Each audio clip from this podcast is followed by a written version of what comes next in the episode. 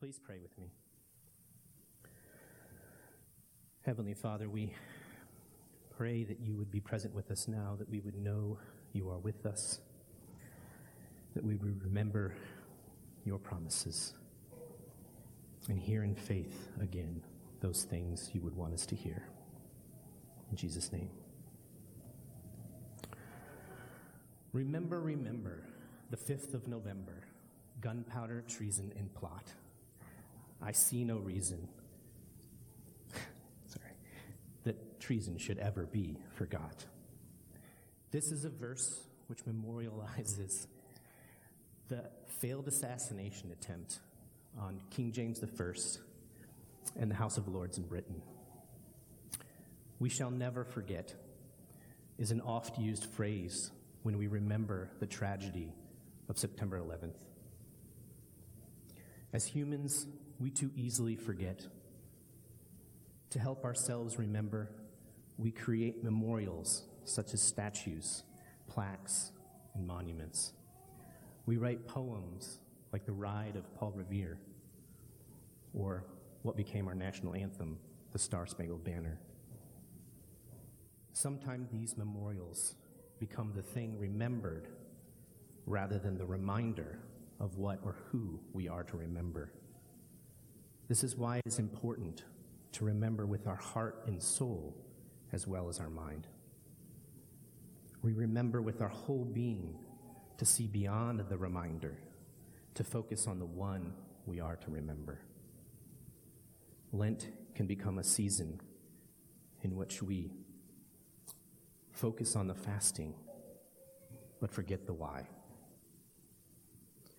We can too easily get caught up in the thinking or the doing. In Lent, we sit with the Lord to remember who we are and who he is. This is to be both a collective remembrance as well as an individual remembrance. So let us remind each other this Lent of who we are and who God is. In our Gospel reading in Mark and in our Old Testament reading in Genesis, we see pictures of promise and faith. Abraham and Peter are two pillars of the faith. Abraham, who the Lord blesses, of whom the Lord makes a nation, and who fathers the line that would ultimately bring us the only Son of God, Jesus Christ, through whom all families in the world are blessed. Peter, who confesses Jesus as the Christ, and of whom Jesus says, "On this rock I will build my church, against which the gates of hell shall not prevail." In these two men, we see the Lord give promises, and they follow in faith. We also see these two stumbling along the way as they trust in the promises of God. Looking at these two stories should give us hope. For me, and I'm sure for you also, the journey of faith has its droughts and its torrents, its mountains and its valleys. There are points when we get lost along the way, and points when we are brought back to the narrow road of life. As we will see, these two pillars of faith, Abraham and Peter, also had similar journeys. We will see how time and time again the Lord draws them back, pursues them, and sees their lives of faith in the life, death, and resurrection of Christ. In our Old Testament reading in Genesis 22, we read that Abraham is tested by God. God asks him to take his son, his only son Isaac, to the land of Moriah, and on a mount to offer him as a burnt offering. Before we continue, let us look briefly to see how the story got to this point.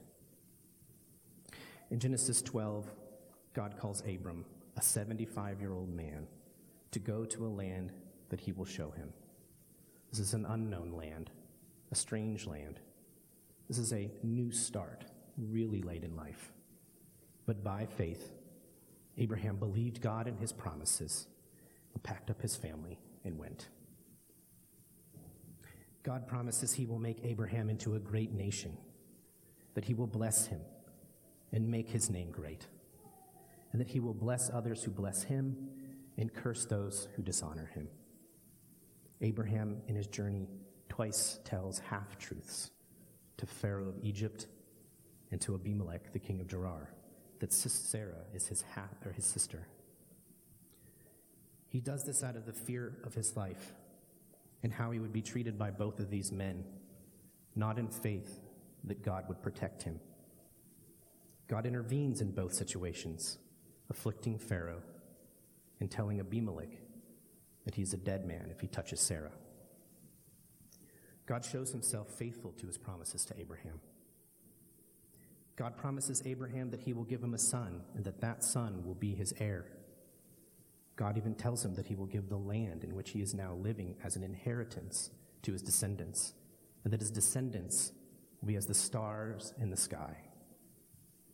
Abraham asks questions about this. He asks how he will know this. God makes a covenant with him through the sacrifice of animals and passes through them to seal that covenant. Right after this, we see Abraham and Sarah assume that since Sarah's womb has been closed, the heir promised to Abraham would come from another. Sarah tells Abraham to take Hagar to be his wife. Abraham does, and Hagar conceives. Ishmael is born. But God revisits Abraham and tells him, no, Ishmael will not be the heir that is promised. For in fact, Sarah will have a son. Abraham and Sarah both wonder at this and laugh, for they are both old. Abraham is now 100 and Sarah 90. Abraham even pleads that Ishmael might be the heir. God tells them, no, Sarah will bear a son, and this son will be the son of promise and the heir of Abraham. God even takes Abraham into his confidence and tells him of his plans for Sodom and Gomorrah. Abraham then becomes an intercessor for Sodom in the hopes to spare his nephew Lot. God listens, and Lot is spared, but Sodom and Gomorrah are destroyed for their wickedness and utter depravity. Then the birth of Isaac comes, and there is great fasting and celebration. As Isaac grows, Sarah realizes the potential threat that Hagar and Ishmael are. She tells Abraham to cast out Ishmael and Hagar so that Ishmael would not be an heir with Isaac. God must intervene and tell Abraham to do as Sarah says, but that he will watch over Ishmael and make him into a nation. It is after this that Abraham sends them away. As time passes from the initial call for Abraham to go until the birth of Isaac, we see how Abraham's faith grows as God continually pursues him and reminds him of his promises. This is where the story is when God comes to Abraham to test him. God asks Abraham to take his only son, the son he promised would be his heir, the only son he has now that he has sent Ishmael away, and to offer him as a burnt offering on the mountain that God will show him. In previous times when God came to Abraham and told him about the land he would possess, the son that would be born to him through Sarah, Abraham has dialogue with God. He asks, how can he possess this land? He asks, how could it be that Sarah would bear a son? He even laughs. This time, though, there are no questions. He just wakes early, saddles the donkey, takes his son Isaac and two men, cuts the wood for the burnt offering, and goes to the place which God will show him. We're not given the privilege to see into Abraham's thoughts here. We don't get any conversations with God, except that we know that Abraham trusts in God fully. He tells Isaac, when Isaac asks where the lamb is for the burnt offering, that God will provide for himself the lamb. That's it. No more thoughts, just actions. He then prepares the altar, binds Isaac, and places his only son on the altar. When taking the knife, God intervenes and stops Abraham. Then, just as Abraham told Isaac, God provides a ram caught in the thicket for the burnt offering. This test is not for God to know Abraham's faith, but for Abraham himself to know his faith and to know that he trusts in the promise of God fully. He understands that all he has are the promises of God. It is on the promises of God that he hopes and has life. That he is who he is because God called him. He has submitted to that and yielded control. He knows that God has promised to bless him, so he knows that whatever God had planned for that moment on the mountain, God would be faithful, as he had already been multiple times, to the original promises he was given in Genesis 12. In Hebrews 11, we see how the story is interpreted by Scripture. The author tells us, by faith, Abraham, when he was tested, offered up Isaac, and he who had received the promises was in the act of offering up his only son, of whom it was said, "Through Isaac shall your offspring be named." He considered that God was even able to raise him from the dead, from which, figuratively speaking, he did receive him back. In our gospel reading in Mark, we see Peter, who had just confessed Jesus as Christ, take Jesus aside and rebuke Jesus for teaching about the Son of Man having to be rejected, killed, and 3 days later rising from the dead. When Peter was called to follow Jesus, he dropped everything and followed him. Peter walks with Jesus and sees the healing of the lame, sight given to the blind, hearing given to the deaf, and the rising of the dead. Peter is one of the three that sees Jesus transfigured on the mount in glory. Peter confidently states, and he will follow Jesus even if others fall away, only to be told by Jesus that he would deny him. Peter responds emphatically that even if he must die with Jesus, he would not deny him. Peter flees with the others when Jesus is arrested, but follows his Lord in the dark and denies him 3 times. When Peter remembers the words of Jesus, he breaks down and weeps. This same Peter is restored to Jesus in a meal over a fire in an intimate and beautiful conversation in John 21. Then we see Peter proclaiming in great confidence the gospel in Acts, even in the face of arrests and beatings. Ultimately, tradition tells us that Peter was crucified for the sake of the gospel. Peter remembered the promises of Jesus and the faithfulness of his Lord. And by faith, he denied himself, took up his cross, and followed Jesus, even unto death. When Jesus tells his disciples that the Son of Man must suffer many things and be rejected by the elders and the chief priests and the scribes and be killed and after 3 days rise again, he doesn't just say this one time. He must constantly remind his disciples of this. After the transfiguration and after passing through Galilee, he tells them again in Mark 9:31, "The Son of Man is going to be delivered into the hands of men, and they will kill him. And when he is killed, after 3 days, he will rise." Then he tells them again as they are on the road to Jerusalem in Mark 10:33-34, "See, we are going up to Jerusalem, and the Son of Man will be delivered over to the chief priests and the scribes, and they will condemn him to death and deliver him over to the Gentiles. And they will mock him, and spit on him, and flog him, and kill him, and after 3 days he will rise." Jesus knew the heart of his disciples just as he knows our hearts. He knew they would need to hear these words again and again, just as we need to hear these words again and again. He knew that all these things would eventually make sense to them, so he reminded them in order that they would remember when he rose from the dead. Peter did remember, and by the power of the Holy Spirit, he and the other disciples went out proclaiming the good news of the Lord Jesus Christ, as we see in Acts. Abraham and Peter rested on the promises given to them by God. Their faith was in the God they saw fulfill some of the promises, and trust that the other promises would be fulfilled later, because he proved himself faithful always. They both came to understand what Jesus says to his disciples in our gospel reading in Mark 8. "If anyone would come after me, let him deny himself and take up his cross and follow me. For whoever would save his life will lose it, but whoever loses his life for my sake and for the gospel's will save it. For what does it profit a man to gain the whole world and to forfeit his soul? Abraham denied himself and followed when God called. Abraham denied himself when he took Isaac onto the mountain to offer him as a burnt offering when God called him to. Abraham let the fear of Pharaoh and Abimelech overcome him in the moment, but ultimately he followed in faith the Lord of life.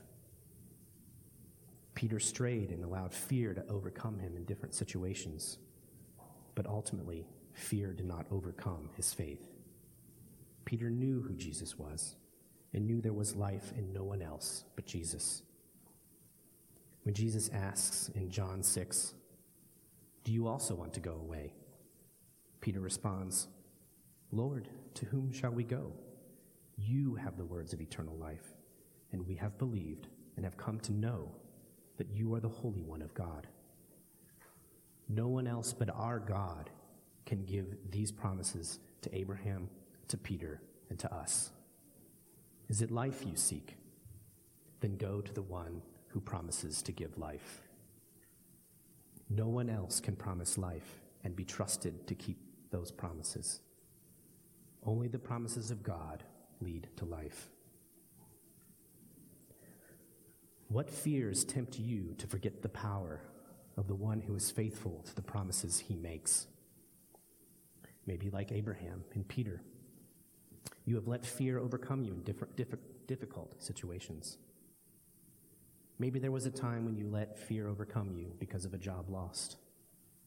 Maybe you let fear overcome you because of declining health of yourself or a loved one. Maybe you let fear overcome you because of a broken relationship. Maybe you let fear overcome you because of lost control of a situation. Maybe, like for Abraham, you let fear overcome you because of how you thought you would be perceived by others.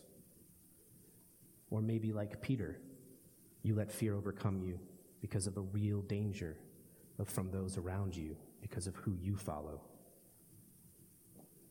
It is good during this Lenten season to meditate on these times and to remember the times when fear got the better of us. It is good not so we can identify where we have been faithless or succumb to sin, but rather it is good to remember these times so that we can meditate on the promises of God that would help us walk by faith and not in fear in the future.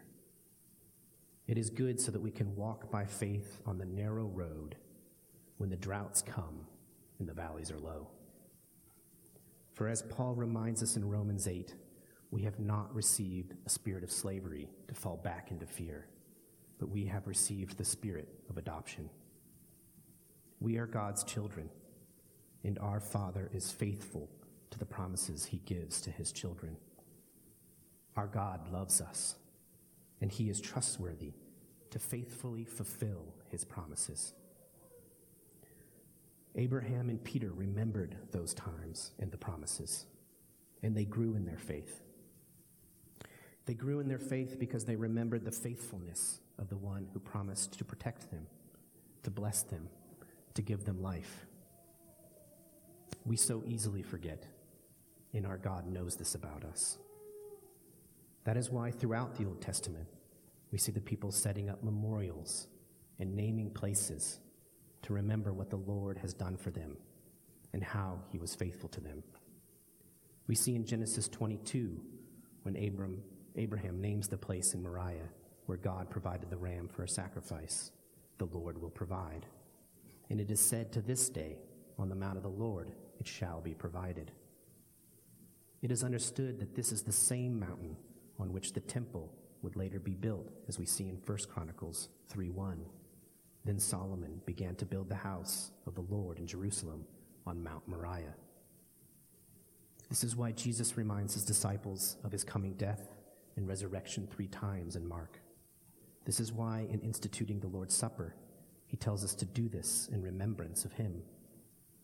This is why Paul reminds the Corinthians in his first letter of these words of Jesus, "Do this in remembrance of me." When we remember, it's not just with our minds, but with our hearts and all of our senses. We taste and see that the Lord is good. We hear from one another the good news of our Lord Jesus Christ and the reading of the Word. We hold in our hands the body and blood of Christ. It is good and necessary to remember for ourselves, but also for us as the body of Christ, past, present, and future. It is good and necessary to remember the Lord's faithfulness to our forefathers and mothers. It is good and necessary to remember the Lord's faithfulness in the present, to strengthen the body currently, and to teach the younger saints that they would remember in the future. While we remember during this time of Lent, it would be good to sit in the Psalms. These are the hymns of the people of God, and they are full of remembrance. Even in today's reading in Psalm 16, we see that in remembering, "Preserve me, O God, for in you I take refuge. I say to the Lord, you are my Lord. I have no good apart from you." We do not say this to the Lord to remind him, but rather to remind us of this truth. We speak this truth in prayers and to one another to remind each other of this truth. He is our Lord, and apart from him, we have no good. This is really at the heart of the Lenten season, to remember He is our Lord, and apart from him, we have no good. The Lord is my chosen portion and my cup. You hold my lot. The lines have fallen for me in pleasant places. Indeed, I have a beautiful inheritance. This is the remembrance that as his people, we are a kingdom of priests. Peter reminds us of this too in his first letter. You are a chosen race, a royal priesthood, a holy nation, a people for his own possession, that you may proclaim the excellencies of him who called you out of darkness into his marvelous light. He is our chosen portion and our cup. As we eat of the meal today, let us do this in remembrance of him, of his death and resurrection. Let us receive life from the only meal that gives life. You make known to me the path of life. In your presence there is fullness of joy. At your right hand are pleasures forevermore. There is only one path to life, and that is through Jesus. In his presence we can find the fullness of joy and pleasures forevermore, even when the call to follow in faith is difficult, even when that means we are to deny ourselves and pick up our cross, for we cannot save ourselves, only Jesus can. To the world, this sounds ridiculous. If we are honest, we sometimes find ourselves standing with Peter, rebuking Jesus about the path to life through suffering, rejection, and self-denial. Joy and suffering? Pleasure in denying ourselves? The more nonsensical this sounds, the more like Peter, we have our minds on the thoughts of man and not on the thoughts of God. It is clear that God's plan is not our plan. Our thoughts are not God's thoughts. This is why we must remember the promises. This is why we must sit with God. This is why when God speaks, we must listen and wait. We must remind each other of these promises daily.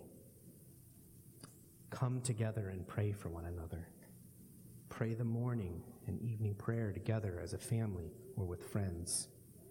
Fellowship with one another and remind each other of the goodness of our Lord. Serve with each other the neighbors living around you. We need to walk together in remembrance, not only of what God has done, but also what God has promised he will do. This is what we are about to do, and do every Sunday when we partake of this meal.